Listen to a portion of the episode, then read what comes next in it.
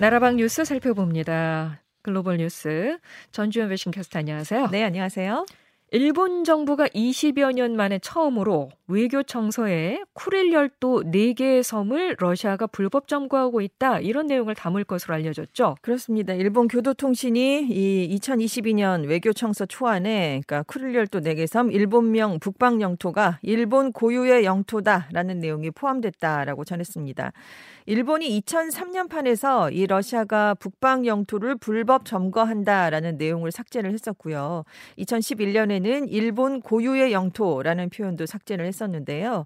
2018년까지는 북방 4개 섬은 일본에 귀속한다라는 표현을 썼지만 이것도 2019년 판부터 삭제를 했는데 왜냐하면 아베 전 총리가 러시아와의 관계 개선을 통해서 이 영토 분쟁을 해결하려던 노력을 고려했기 때문이었습니다. 네. 아베 전 총리가 재임 기간 동안 푸틴 대통령을 한 27번 정도 만났다고 하죠. 그래서 이 문제를 해결하려고 좀 시도를 했었습니다. 교도통신이 입수한 초안에 따르면 외교청서는 북방 영토 문제에 대해서 대화를 할 수 있는 상황이 아니다라고 명시를 하고 이 러시아 정부가 국제사회의 비난에 귀를 기울이고 우크라이나에서 군대를 철수시켜야 한다라는 내용도 들어갈 것으로 전해졌습니다. 네. 이 쿠릴 네개섬이라는 게 러시아 동부 사할린, 캄차카 반도, 일본의 홋카이도 사이에 위치해 있거든요. 2차 대전에서 일본이 패망하면서 1945년부터 러시아가 시료 지배를 전쟁을 해오고 있는데 이 영토 분쟁 때문에 지금 일본과 러시아는 아직도 평화 조약을 체결하지 못한 상황입니다.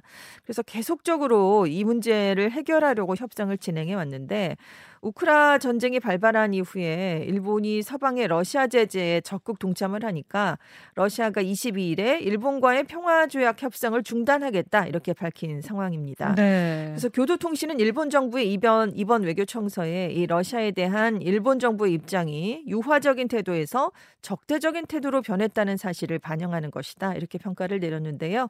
확정된 외교 청서는 음. 4월 말에 공개될 전망입니다.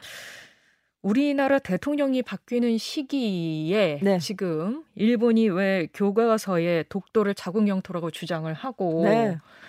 또뭐 강제 연행 네. 이런 내용은 사라지고 네, 삭제를 했죠. 네. 삭제를 하고 이러더니 또 지금 청서에는 외교 청소에는 이게 지금 러시아가 또 우크라이나에 집중하고 있잖아요. 네네. 네. 그러고 있으니까 또 외교 청서에 이 쿠릴 열도 4개 섬을 러시아가 불법 점거하고 있다. 네. 이렇게 내용을 담는다고 하니 네. 참 일본 왜 이러나 싶습니다. 예.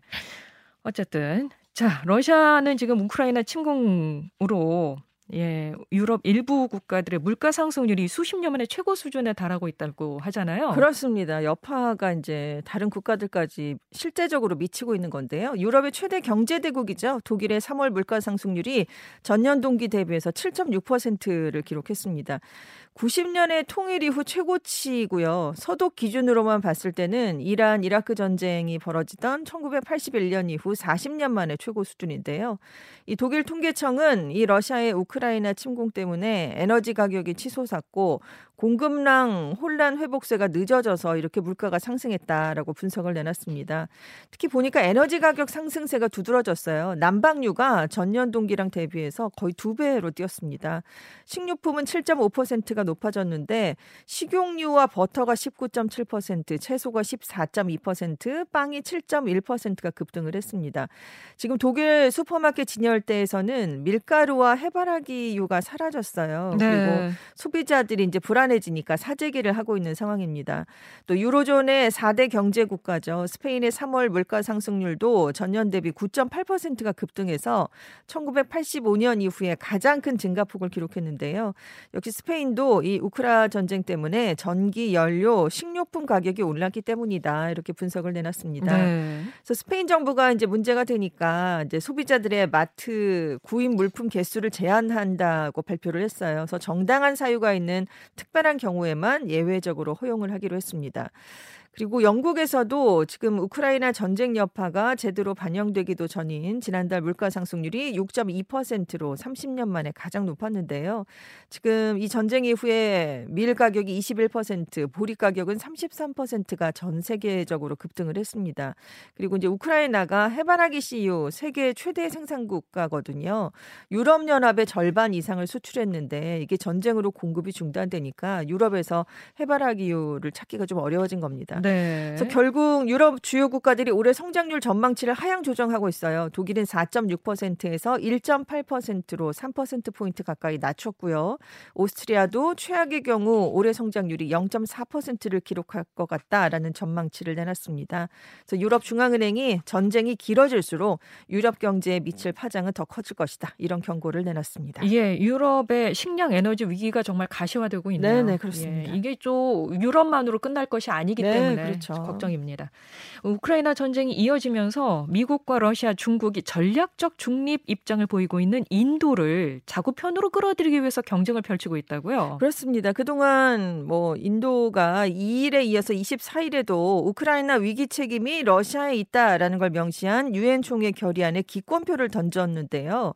러시아가 또 러시아의 침공 책임을 명시하지 않은 남아프리카 공화국의 결의안에도 기권표를 냈습니다. 네. 그 대신에 적대 행위의 종식과 국가 영토 보전에 대한 존중을 요구하는 그런 모습을 보였는데요. 그러니까 우크라이나 전쟁의 책임에 대해서 언급을 하지 않으면서 중립을 지키겠다 이런 뜻을 나타낸 셈입니다. 네. 그래서 일부에서는 인도가 전략적인 중립을 고수하면서 미국, 러시아, 중국 간의 신경전을 활용해서 이득을 보려고 한다 이런 분석이 나오고 있는데요. 왜냐하면 인도가 지금 서방이 압박을 가고 있는데도 전방위적인 대러 경제 제재에 동참을 하지 않고 있습니다. 오히려 최근에는 러시아산 원유를 할인된 가격에 지금 사들이고 있어요. 그리고 이제 제재를 우회, 우회하기 위해서 미국 달러화 대신에 인도 루피와 그리고 러시아의 루블화로 거래하는 방안까지 검토를 하고 있습니다. 근데 미국이 워낙은 제재 이행에 참여하지 않는 제3자에게도 불이익을 주겠다 이렇게 좀 강경한 자세였는데 지금 인도랑 러시아 간의 석유 거래 가치, 인도의 중립적 입장은 좀 용인하는 모습을 보이고 있거든요. 그리고 이제 인도가 러시아산 무기 의존도가 높으니까 제재에 동참을 하지 않는다 이렇게 보고 인도 방위 산업에 대해서도 협력할 가능성이 있다 이런 뜻을 나타냈습니다. 왜냐하면 미국으로서는 인도 태평양 지역에서 중국을 견제하려면 인도를 좀 확실하게 아군으로 잡아둘 필요가 있기 때문인데요. 지금 인도는 어, 미국, 일본, 호주와 함께 대중국 견제를 위한 안보 동맹인 쿼드에 참여하고 있는 국가입니다. 그리고 이제 러시아랑 중국도 이 러시아 규탄에 참여하지 않은 인도를 회유해서 반서방 전선을 구축을 하려면 인도가 참 필요한 그런 상황이거든요. 네. 중국은 쿼드에서 비교적 약한 고리로 평가되는 인도를 공략해서 쿼드를 약화시키기를 원하고 있고요. 그리고 러시아도 우군이 별로 없으니까 인도가 돌아서는 걸 원하지 않고 있습니다. 그래서 지금 최근에 중국과 러시아 양국이 고위급 인사를 인도에 파견했어요. 그래서 관계를 다지는 모습을 보였습니다. 네. 유럽연합이 소비자들에게 옷을 일회용품처럼 사용해서는 안 된다는 경고를 하고 패스트 패션으로 인한 이 오염에 대한 대응책을 마련할 계획이라고 하죠. 그렇습니다. 2030년까지 재활용 섬유의 일정 비율 이상 사용을 의무화하고요. 팔리지 않고 남은 많은 재고품의 폐기를 금지할 것을 요구하는 새로운 규정을 제안을 했습니다. 그래서 우리가 입는 옷은 세 번 이상 세탁한 후에도 계속 입을 수 있어야 된다. 이런 얘기를 했는데요. 지금 패스트 패션이 옷의 소비 주기를 짧게 만들면서 더 많은 옷의 생산과 폐기를 불러온다. 이런 비난을 받았잖아요. 네. 그래서 세계 탄소 배출의 한 8에서 10%가 패션 산업에서 이루 이루어지고 있기 때문에 유럽연합이 이런 조치를 내놨습니다. 알겠습니다. 지금까지 외신캐스터 전주현 씨 고맙습니다. 네, 감사합니다.